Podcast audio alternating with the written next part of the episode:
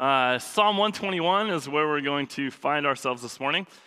I uh, have been, for the last year and a half or so, uh, Heather and I have been writing a devotional on a weekly basis for uh, Dan and Sharon Stolbarger. They, they do a, a post every single day in the Psalms and have somebody just comment a little thought on the Psalms. And uh, a couple months ago, I found myself in the, the Songs of Ascent in Psalms and uh, was specifically commenting on Psalm 121 and Psalm 128, and uh, just really found that the Lord kind of placed those in my lap at a really um, needed time. And so, anyway, as we were looking through the summer and the teaching calendar and what we're going to be, what we're going to have coming up, um, I thought it would be kind of cool to take a couple weeks and go through Psalm 121 this week, Psalm 128 next week, before we kind of get fall when people return to church, right? And uh, we're kind of leading up to that. And so, anyway, this morning we're just going to break down Psalm 121 and talk through that a bit.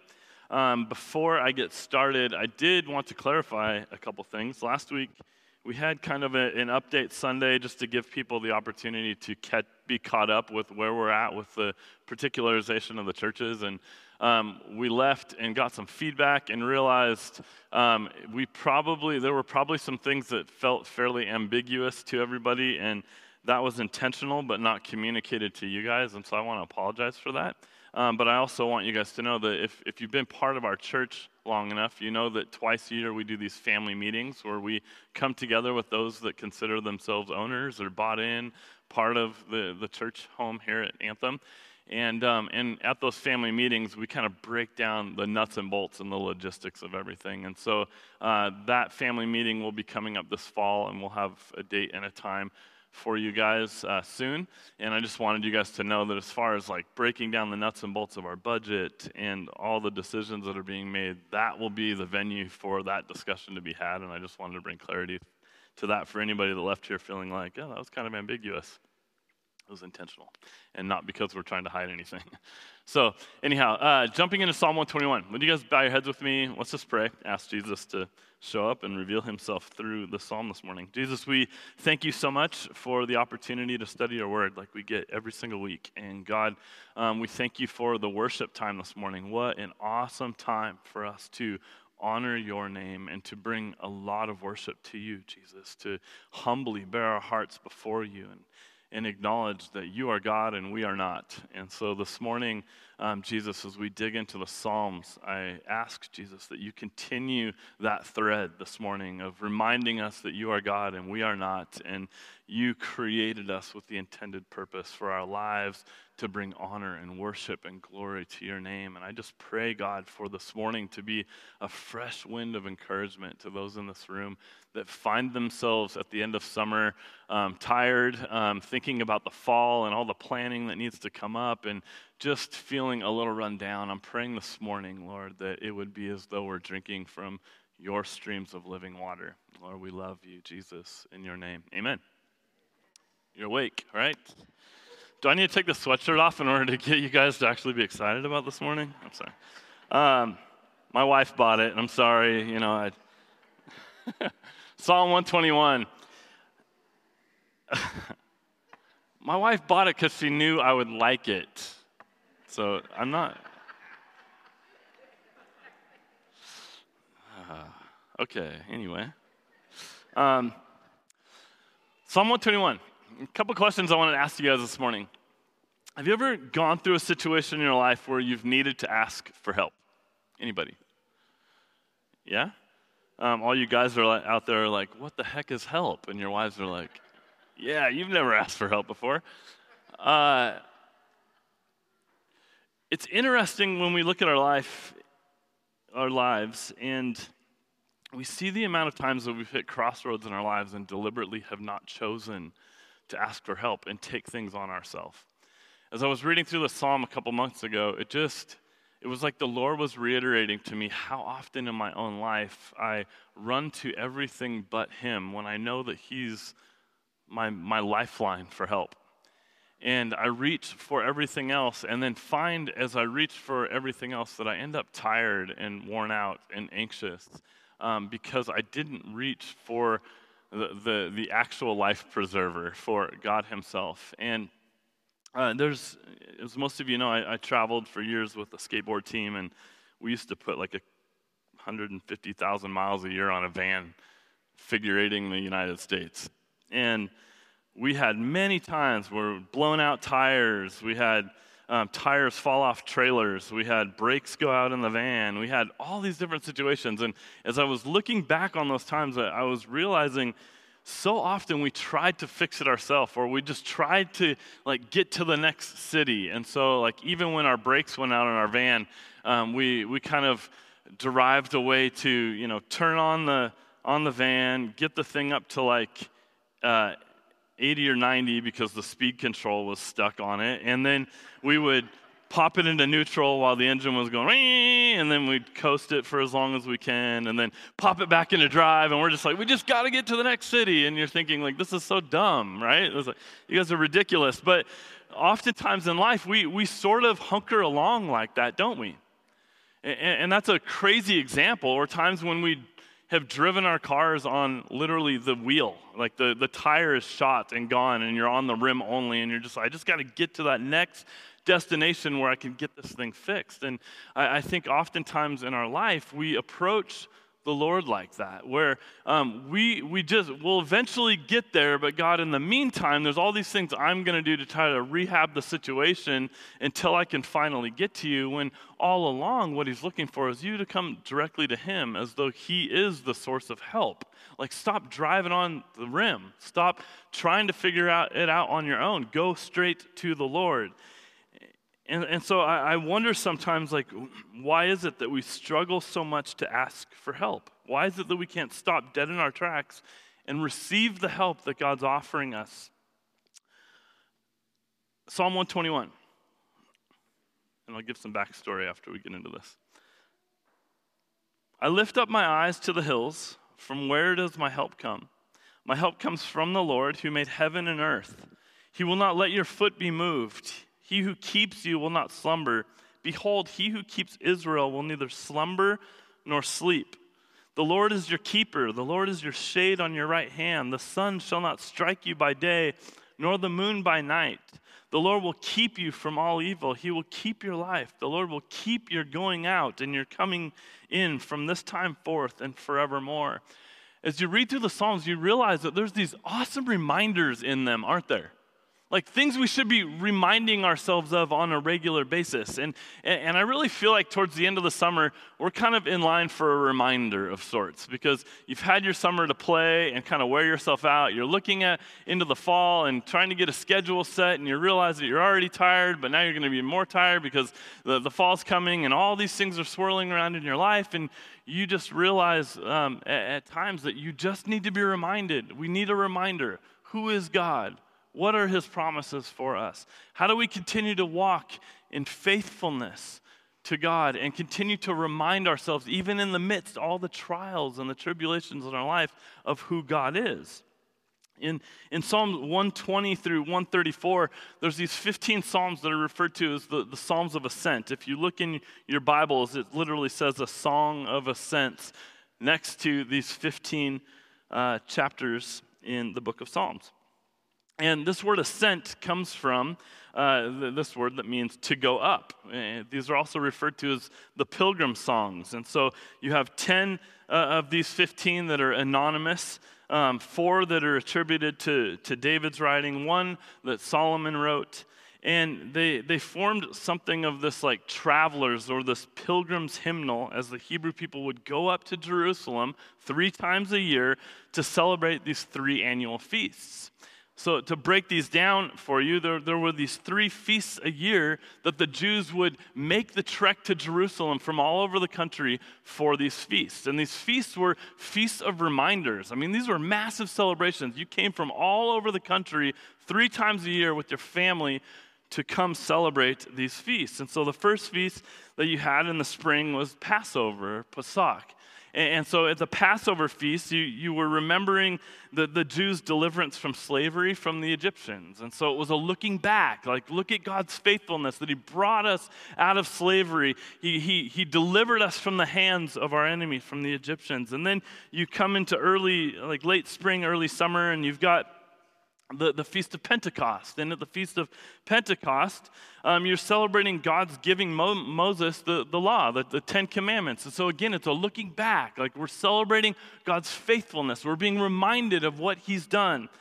And, and then the last festival in, in the, the calendar for them for the year, of the three big ones, was the, the Feast of Booths or the Feast of Tabernacles. And in this one, in the fall, this was a festival that actually reminded the Jews that um, that, about how their ancestors had wandered the desert for 40 years and lived in tents, and how God took care of them in the midst of this wandering while they lived in these tents or these booths. And it's really interesting. They would actually sleep in these tents to continue to remind themselves of what God did at these feasts. They would sleep in these tents. It's pretty awesome. But the whole purpose of these was it was these reminders. And what's interesting is like the, these Psalms are written, and then what you have is for years after the, these Psalms were written and they had them to actually read from, they would begin to sing these Psalms of Ascent as they made the pilgrimage into Jerusalem these three times a year. So you'd have the, the, the fathers and the mothers and the kids and the family traveling 30 to, to 60 miles, uh, depending on where they're at in, in uh, Israel, to come to Jerusalem for these festivals. And during their travels, they would be singing these songs. Why were they singing these songs? They were reminders like the Jews did such a very good job of constantly reminding themselves, like, we do not do good with reminders nowadays. For us, in our American culture, anything that's habitual or anything that, that becomes too consistent almost becomes too boring for us. And, and so at times we even write God off because we know all the things to say, we know all the things to do, but we'd rather just live our life and do our own thing for the Jews, these three times a year, they're making this pilgrimage back to Jerusalem. They're singing these songs. And so understand that as, uh, as the, the psalmist here is talking about, um, he's, he's, as he's writing this psalm, um, these were psalms that then began to be sung by families while they would travel back to Jerusalem. And so uh, I want to look at a couple things before we get into the nuts and bolts of this. One, I want you to look in verse 3. And I want you to see this word. He says, He will not let your foot be moved. He who what? keeps you will not slumber. Behold, he who what? Keeps Israel will neither slumber nor sleep. And this word is uh, kind of cool in, in this passage specifically because it, uh, it, it, appears six times in these eight verses, this word keep. And, and it's used in, in a way to um, actually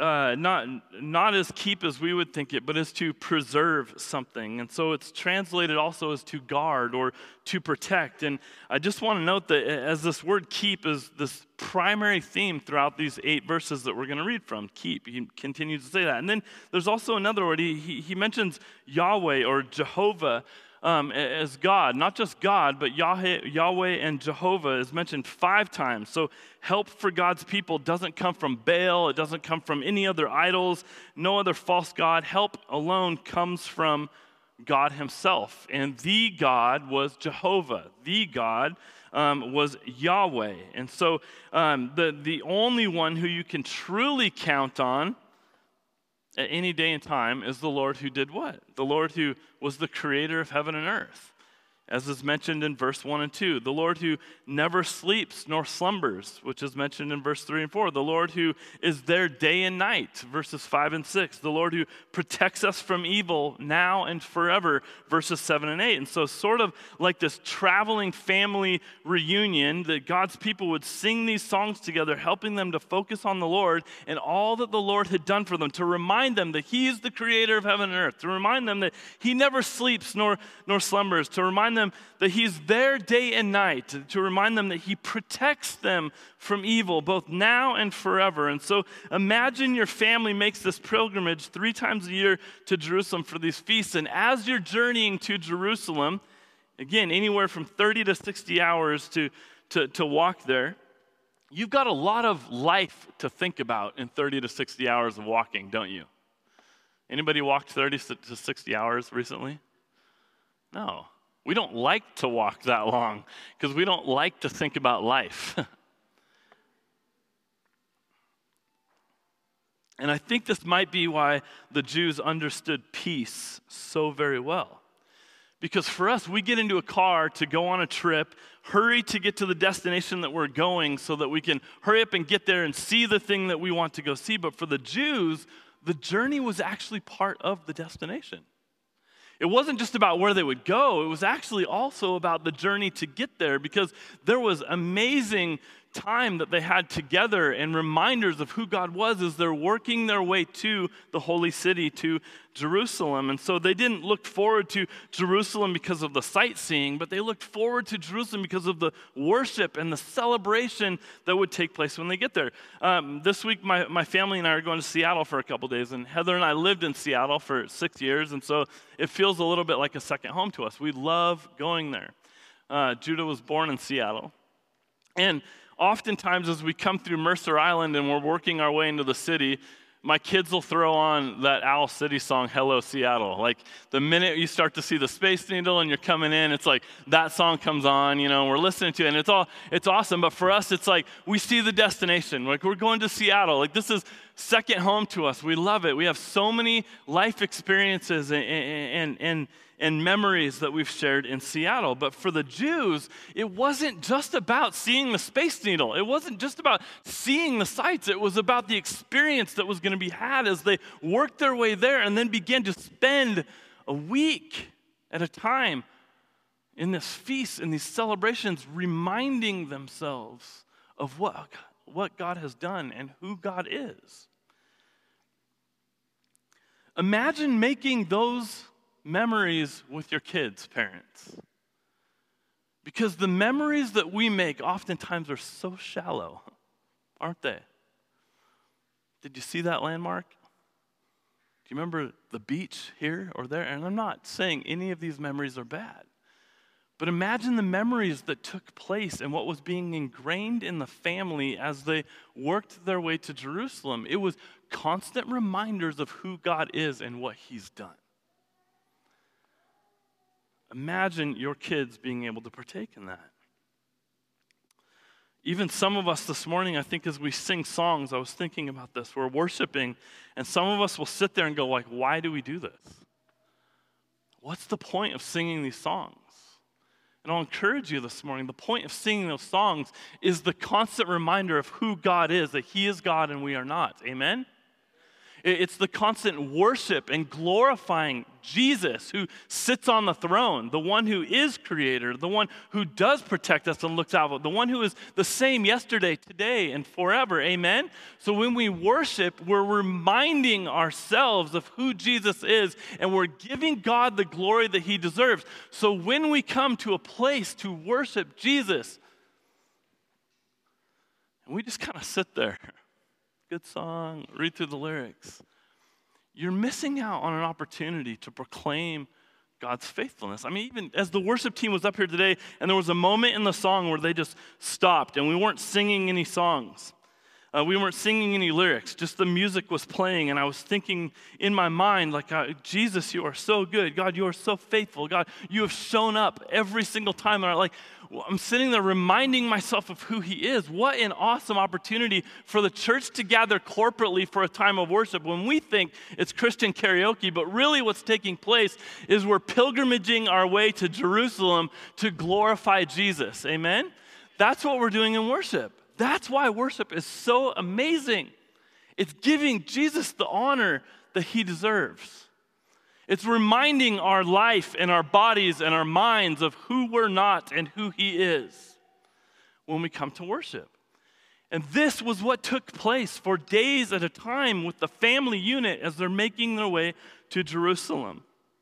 But there's this question that I ask every time I think about this pilgrimage to Jerusalem. Like, why in the world did God require them to make these long and difficult pilgrimage, pilgrimages three times a year? They could have done it in the quietness of their home, couldn't they? I can do church online. I can watch podcasts. Like, but there's something about the pilgrimage. Like for Jesus, it wasn't just about them being able to experience him like in the quietness of their home. It was actually the journey. There was something that God was doing amongst the people while they were pilgrimaging together to Jerusalem. And there's something that God was doing in the people as they gathered together in the holy city in Jerusalem to be reminded of who God is and what he had done for them. And I love the insights of Warren Wiersbe, the, the renowned commentator. He says this Under the leadership of Moses, the Israelites were a nomadic people for 40 years. But after they settled in Canaan, the Lord required them to go to Jerusalem three times a year. This reminded them that, spiritually speaking, they were still a pilgrim people and needed to depend on the Lord. For we are aliens and pilgrims before you, said David. Too many believers today want to be settlers, not pilgrims and strangers. We're happy to settle down in our comfort zones and live as though Jesus never died, Jesus is not coming again, and our lives will never end. We're guilty of what Eugene Peterson calls the tourist mindset content to make occasional brief visits with the Lord that are leisurely and entertaining, all the while conforming to this world and enjoying it. Our citizenship is in heaven, and that should make a difference in our lives on earth. We need to feel temporary as we make the pilgrim journey called life. Isn't that awesome?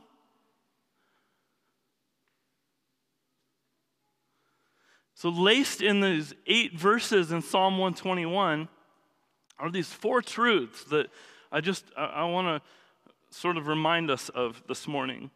Um, the first one is this Psalm 121, verse 1 and 2. He says, I lift my eyes up to the hills. From where does my help come? My help comes from the Lord who made heaven and earth. It's interesting that he refers to the hills here because the hills were both sketchy and exciting. what happened in the hills? I mean, you, would have um, robbers and terrorists in the hills. I mean, we know that with the, the Good Samaritan, what happens to the dude? He's beaten, he's left on the side. Like something hap- gnarly happened in the hills. The dude was like pillaged and left to die. So you, you have one aspect of the hills that were really frightening for them to travel through.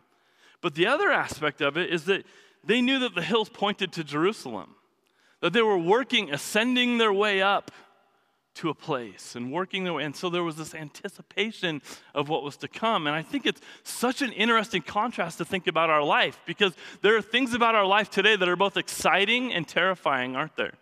There's things about our life that are both sketchy and very anticipatory. Is that right? Yeah, anticipatory. Um, there, there, are things about our life that, that, that freak us out, but there's also things about life in Jesus that get us really excited about what's to come and what Jesus can do and what he has done in our life. And so the, the hills were kind of this cause for anxiety on one hand, and also this, this cause for anticipation on the other. And then he uses this word help. And the, the psalmist is asking, Where, who is the one who will keep me from stumbling along life's journey? Who will overshadow me? Who will be by my side? Who will keep me from evil? Who will never leave me nor forsake me? It's Yahweh, it's Jehovah. Verse 2 kind of answers this question, and he takes this giant leap. He goes like from the hills and then he says, I lift my eyes up to the hills, but it's not even to the hills. It's not even the, the, the anticipation of the hills where our help comes from. He goes on, he says, From where does it come? My help comes from the Lord who made heaven and earth. And so he, he goes from the hills to the one who created this hills, and, and then the, from the one who created the hills to the one that created the universe, this massive God. And it's sort of this argument that he's giving from like smaller to greater. He's not just the God that created the hills, he's actually the God who created the whole universe. And when you think of it in that context, we are very small in the grand scheme of things of what God's doing and what he's in control of.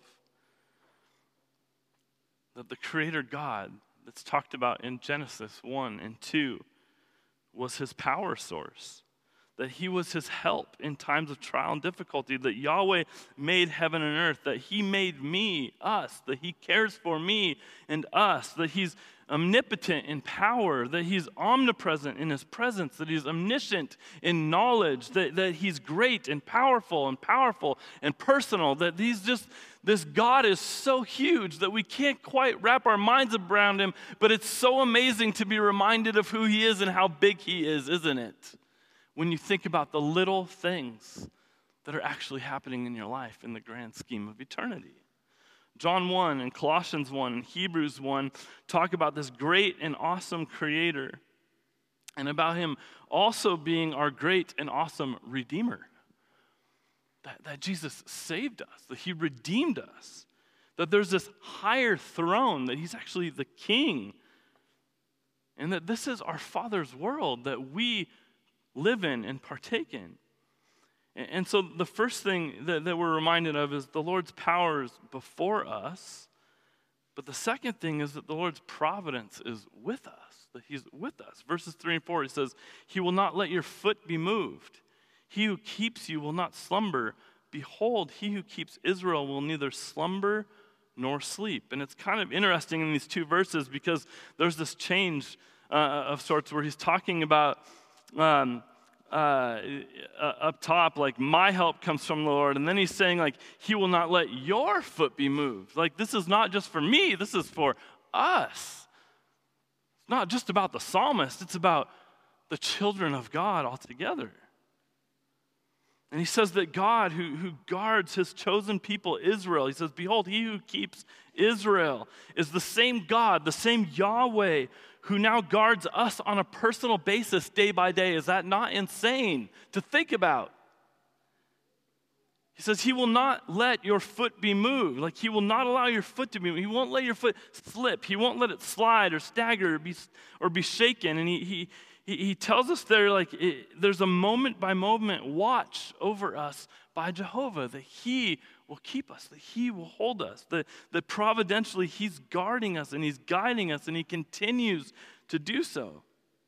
How many of you have ever walked down a, a, a steep slope or some sort of narrow ledge with rocks underneath your feet? Anybody?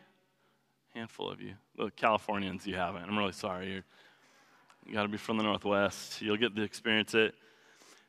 But as you're walking down the, the, these rocky like ledges and, and, and, these slopes. It's hazardous and it's scary, but God's there. Like in you, when you look at it in the grand scheme of things of life, like life is shaky and it's sketchy at times, but God's there. He, he's constantly there. He's continually there. In fact, He who watches over you does not sleep.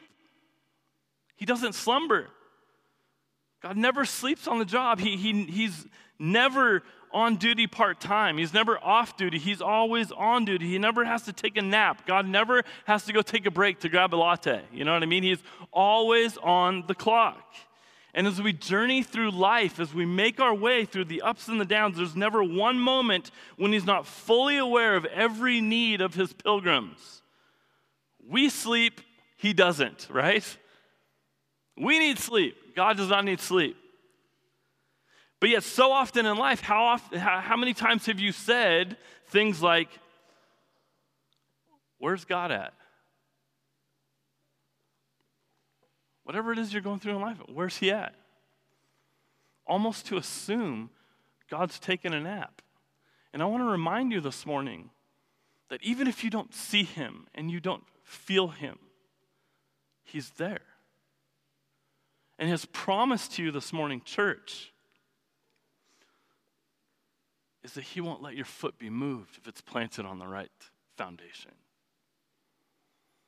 That though you walk on shady territory through this life, that though there's gravel and all kinds of stuff underneath your feet, and it seems as though it'd be really easy to bail, and you have every reason to be afraid to put the next foot forward, God promises you that your foot will not be moved, that He's got you. It's interesting that the pagan gods sleep and need rest, but not Jehovah. he doesn't doze off. Psalms 34, Psalm 34, 15 says, The eyes of the Lord are on the righteous, and his ears are open to their cry. His ear is tuned your voice, church. Third thing, that his presence is beside us. It says in verse 5 and 6 The Lord is your keeper, the Lord is your shade on your right hand. The sun shall not strike you by day, nor the moon by night. And these two verses begin with these really potent, like poetic promises that, that, that provide this like amazing word of promise and assurance for us. That one of God's, uh, one of them is of God's protective presence, and one of them is of God's personal presence. Wiersbe said this Our keeper is on the throne looking down on us, but he's at our side to shield us from all harm. So he's both on the throne and with us. I mean, these are the things about God that I'm just like, what? As a kid, you grow up thinking God is just God in the sky. He's up there and he makes all these decisions over me. And as you begin to read the Gospels, you realize he doesn't just have authority over you, he actually stands with you. And this is the personal aspect of Jesus that is mind blowing. That wherever you're at in life and whatever it is that you're going through right now, that He's with you and He's over you and He's around you. God's above us as king and next to us as friend. It's crazy. He speaks of shade, which again speaks of his protective presence, that he overshadows us with his care at our right hand, which is the, the, the, hand of power, but on the same token, he makes it very personal, right? Speaking of his personal preference, that it's not just his shade over us, that it's upon our right hand, like he's personal. When you wake up, he's there. When you lay down, he's there. All throughout the day and all throughout the night, he's there. The sun and the moon, he's there day and night, all the time. He's with you. Psalm 91, 1 through 2 says, He who dwells in the secret place of the Most High shall abide under the shadow of the Almighty. I will say of the Lord, He is my refuge and my fortress, my God, in Him I will trust. And then the fourth thing, the last thing is this that the Lord's protection is around us. And He says this in 7 and 8 The Lord will keep you from all evil, He will keep your life. The Lord will keep your going out and your coming in from this time forth and forevermore. This whole idea of being kept is really interesting. Uh, because the, the, this whole the, the way that he uses this word keep, we often would think he pulls us out of, right? If the Lord kept us from it, then He places me in this Christian sphere, in this bubble, where I can't be affected by anything that's going on around me. And so, God, just His protection on me, just like keeps me in this Christian sphere, so that if I walk with Jesus, life can't hit me. Evil can't have access to me, can't touch me. And that's not the keep that He's using. Like this whole idea uh, of being kept from all evil doesn't imply this trouble free life that some of us signed up to follow Jesus for. It doesn't imply this well protected life. It embraces the truth of Genesis chapter 50, verse 20, that says, You meant it for evil, but God meant it for good. That He will redeem all things. That what the enemy meant to steal, kill, and destroy, God will use to bring what? Life abundantly to you. What an awesome thing that God takes the, the worst attacks that the enemy can launch at you and he begins to redeem them and use them for his glory and to draw other people to himself through those things that you go through in your life. He's not keeping you from all things, He's keeping you in the midst of all things. You are in the world, but not of the world, right? You're in the midst of it all, but God is keeping you. You're, you are secure in Him. Is life painful? Is it? Not a rhetorical question. Yeah. Life is hard. But is life paralyzing? No. And we often equate pain with paralysis. Just because you feel it doesn't mean you are completely knocked out. God's with you in your pain. And I, think that's where we get hung up sometimes is that we assume that pain has to be paralyzing, but it's not the case. You don't have to be defeated by life, church. Maybe some of you just need the reminder this morning of who He is and what He's done for you.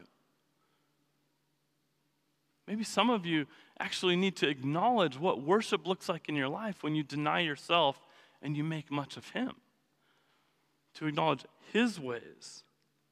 And then he talks about this going out and coming in, which means every aspect of your life. And I think the, the, the, psalmist is drawing attention to these details of life that God is in the big things and God is in the little things. And uh, another commentator said this that the Christian life is not a quiet escape to a garden where we can walk and talk un- uninterruptedly with our Lord, nor a fantasy trip to a heavenly city where we can compare blue ribbons and gold medal- medals with others who have made it to the winner's circle.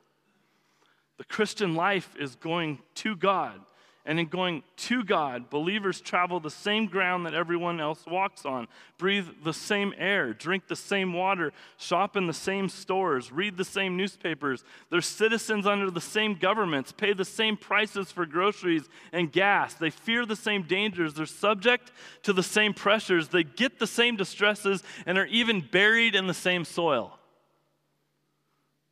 The difference is that each step we walk, each breath that we breathe, we know that we're preserved by God and for God. Amen? That's unlike the rest of the world if you didn't know that. You may share a life with them, but you do not share the same spirit. God is with you, keeping you. I want to ask the worship team to come up here. And I'll end on this. How many of you guys have heard of the renowned uh, missionary David Livingstone? You guys ever heard him? Or yeah, yeah. Our Africa peeps know who he is.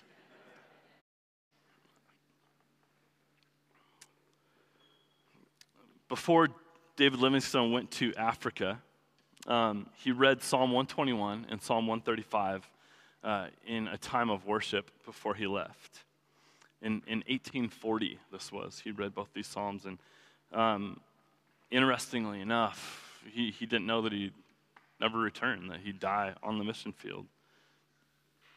But how appropriate for all of us who see ourselves as pilgrims this morning on this journey through life, going to the Lord in this world that's not our home, that, that we would lift our eyes to the hills from where our help comes. Amen?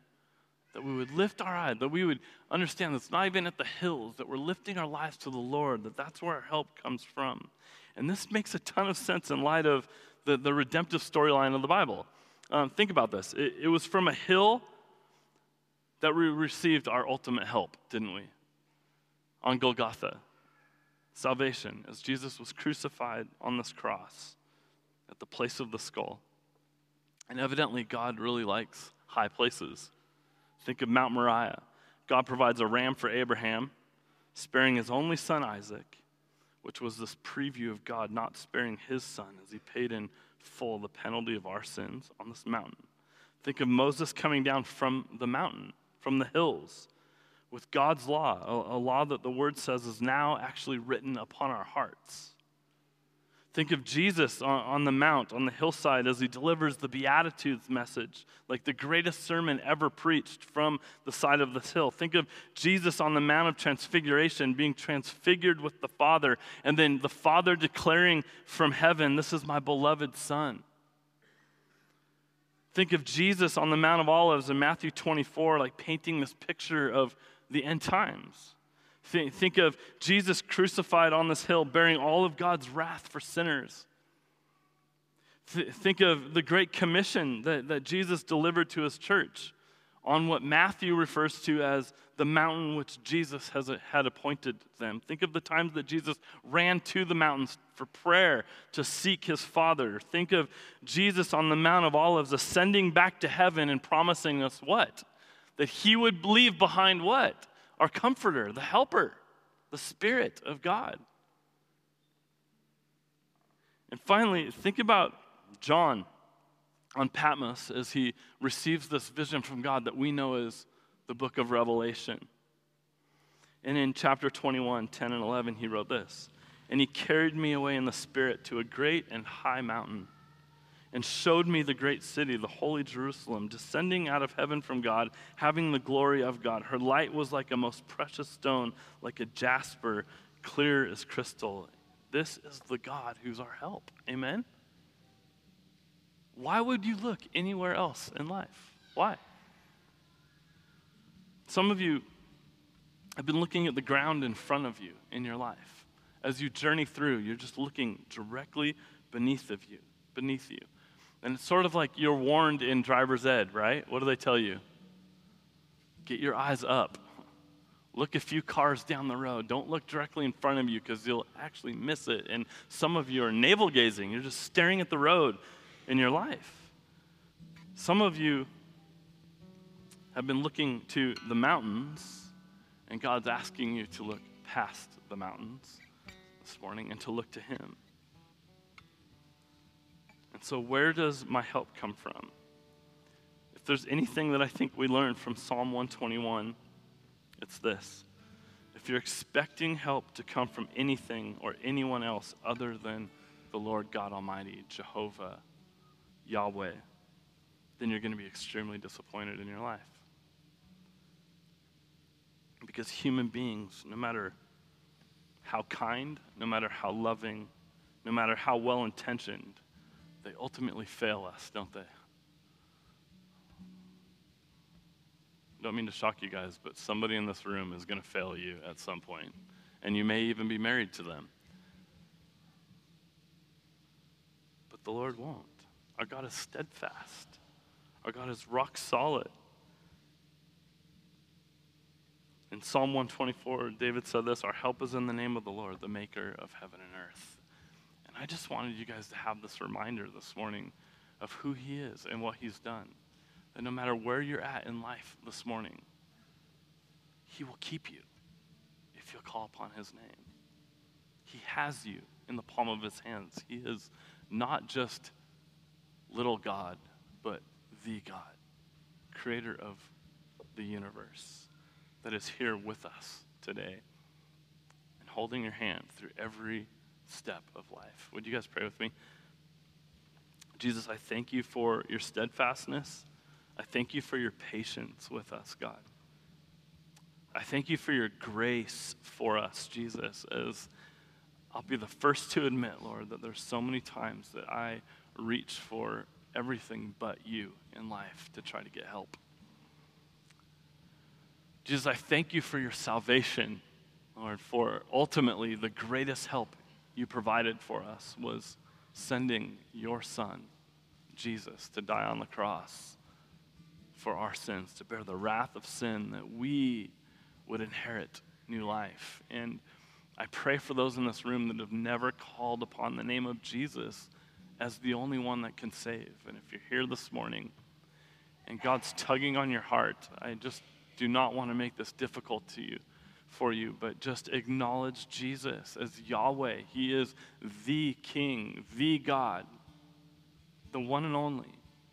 He bled brutally on a cross for you and lost his life so that you would find life, that you would be forgiven, that you would be saved, set free, that you would have salvation. And so, God, I pray that you come into the hearts of those that call upon your name this morning, that you, Lord, would save them. And I pray for your church that sits here this morning that, that is there's some in this room that are just wishy-washy lord they, there's so many things in their life leading them this way and that it's as though they, they, they just are not founded or grounded on anything and i pray this morning they be reminded god that they can trust you that they can plant their foot firmly upon you, even if they find themselves in some trivial times in their life. That God, you hold their life in your hands.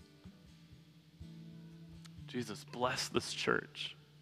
May worship erupt from within us because we can't contain it, God, because we love you and we desire to worship you so greatly, Lord. We want your name to be lifted high, Jesus. In your name we pray.